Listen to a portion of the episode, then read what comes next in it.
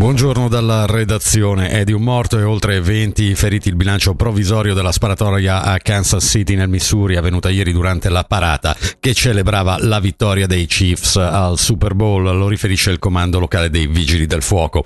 Fra i feriti anche otto bambini. La persona deceduta è una DJ di un'emittente radiofonica locale. Le indagini sono in corso.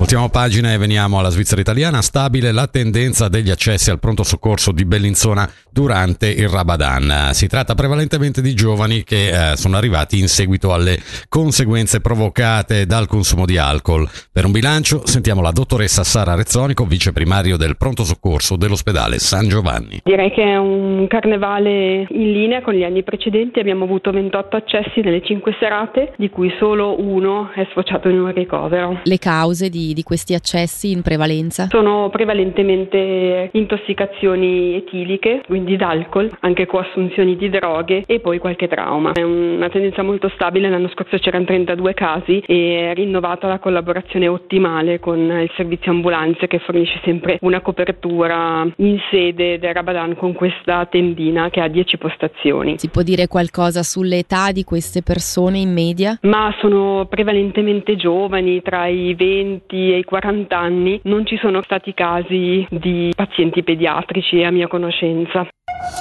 Niente da fare per la tessitura Valpo Schiavo, l'Assemblea ha infatti deciso di avviare la procedura di scioglimento. I tentativi e gli appelli di per salvare questa storica azienda non hanno portato alle soluzioni sperate, come ci spiega per il comitato Adriana Zanoli. Abbiamo chiesto ai nostri soci di andare in questa direzione verso lo scioglimento proprio perché al momento non è più possibile continuare con il sistema attuale della società cooperativa e con una struttura gestita tutta a, a volontariato. Bisogna trovare una soluzione oltre al fatto che a livello finanziario non ci sono più i soldi e i fondi per poter garantire più a lungo che l'inizio dell'estate per i salari e i costi fissi.